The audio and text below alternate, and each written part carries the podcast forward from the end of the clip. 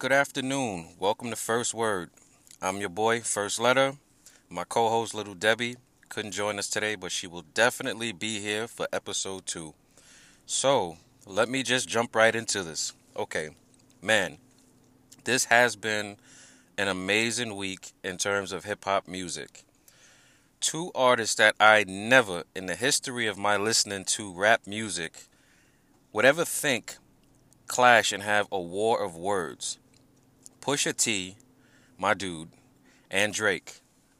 Okay, so before I get into what's been going on recently and the diss records, let me give you guys a little bit of backstory about how this all got started.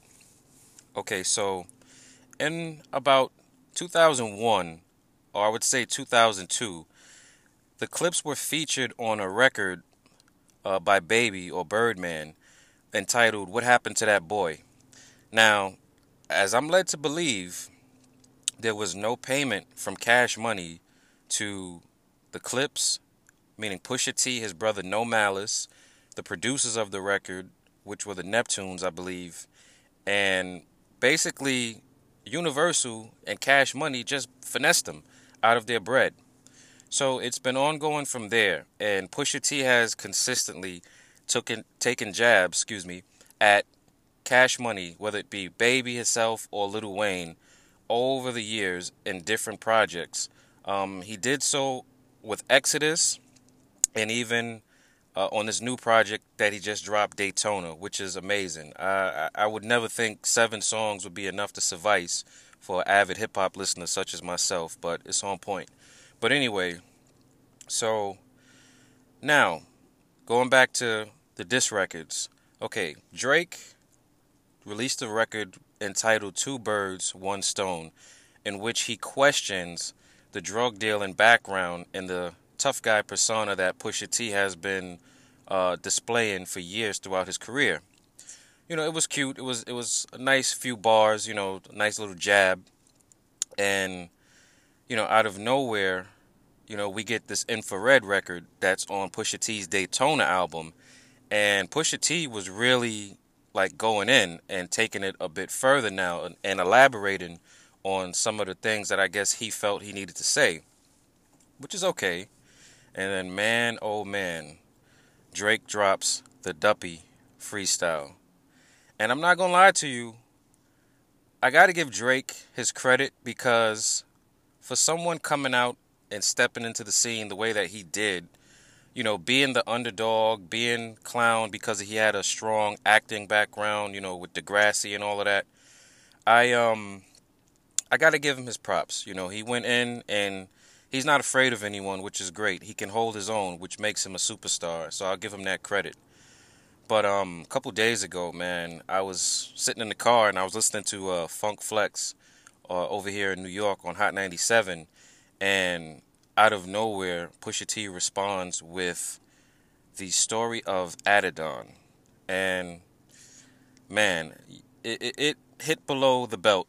Honestly, like the gloves came off with this record, and he talks about Drake's insecurities mainly, and kind of exposes him. I guess if you can say that, um, bringing up things that are clearly out here in the media, but not a lot of people have paid attention to. Uh, in Drake's uh, cover up of having a supposed love child with an adult film actress overseas. You know, I really didn't know how that was going to play out, and I didn't know that it would have been such a big deal for even me to talk about this. But um, I got to give kudos to Pusha T because he's keeping it authentic in the terms of being a lyrical battle. You know, the gloves come off, nothing is safe. You know, there aren't any areas or any boundaries that you can't go. You know, a lot of people are giving him flack over mentioning Drake's producer, uh, 40, and, you know, him uh, suffering from multiple sclerosis, if I'm saying that correctly. And, uh, you know, a lot of people are really beating him up and bashing him about it. But again, Drake did mention Pusha's fiance on that Duppy freestyle. So, mm, he kind of asked for it. You know, so my take on this whole beef is I gotta ride with Pusha on this one because I'm from New York, born and raised, and I gotta go with lyrics above anything else. And I like the strategy. It's very calculated. And Pusha's using the same technique that Drake used to get Meek Mill the fuck up out of here, honestly. Which was he's using the internet to do his job by creating a narrative around Drake and the perspective of people. And this is something that Drake did, and it worked phenomenally well in destroying Meek Mill and silencing him. So I got to tip my hat off to Pusha T for that because he was ready. And I knew it from when I heard that freestyle that he was ready. So you know, just to wrap this up, because I don't want to go too in depth with all this stuff, you know, because this is not what I want to do. You know, I'm not DJ Akademiks or, or any of these guys that promote the negative aspects of hip hop. I like to focus on the positive things that, you know, these artists are out here doing.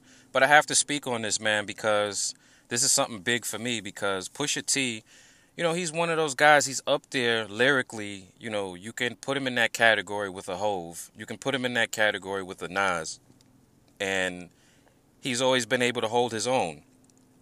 And I've never seen any weak points or never heard anything that I have disliked from Pusha.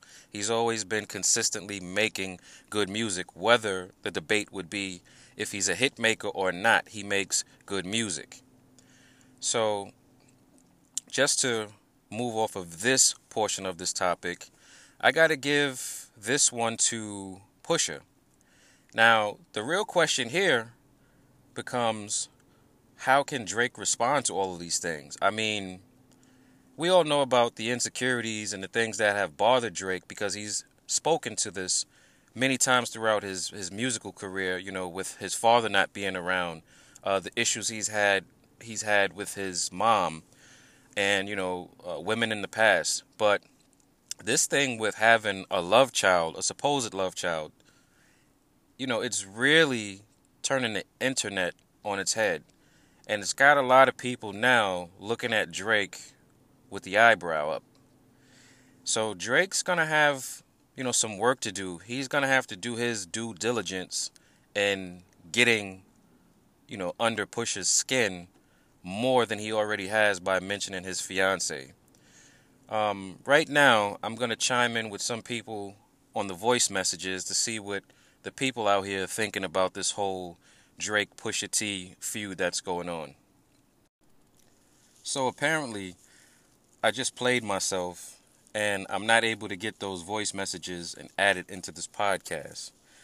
It's the first episode, ladies and gentlemen. Don't kill me off yet. So I just had to put that little 30 second soundbite of that Duppy freestyle in there as a transition piece. But moving along. Now, Tomorrow, this upcoming Friday, June 1st, Kanye West will be releasing his album off of the G.O.O.D. Music label.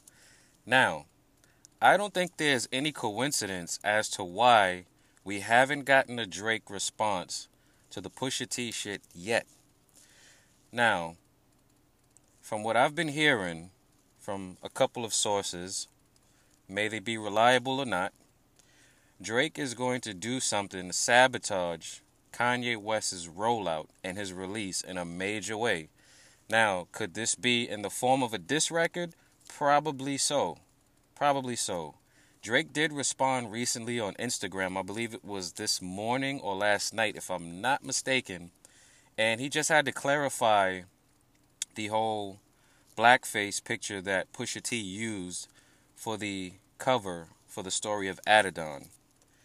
Um, I get all of that, but I think I can speak for myself and other hip hop fans and people that have been following what's been going on with the two of these guys.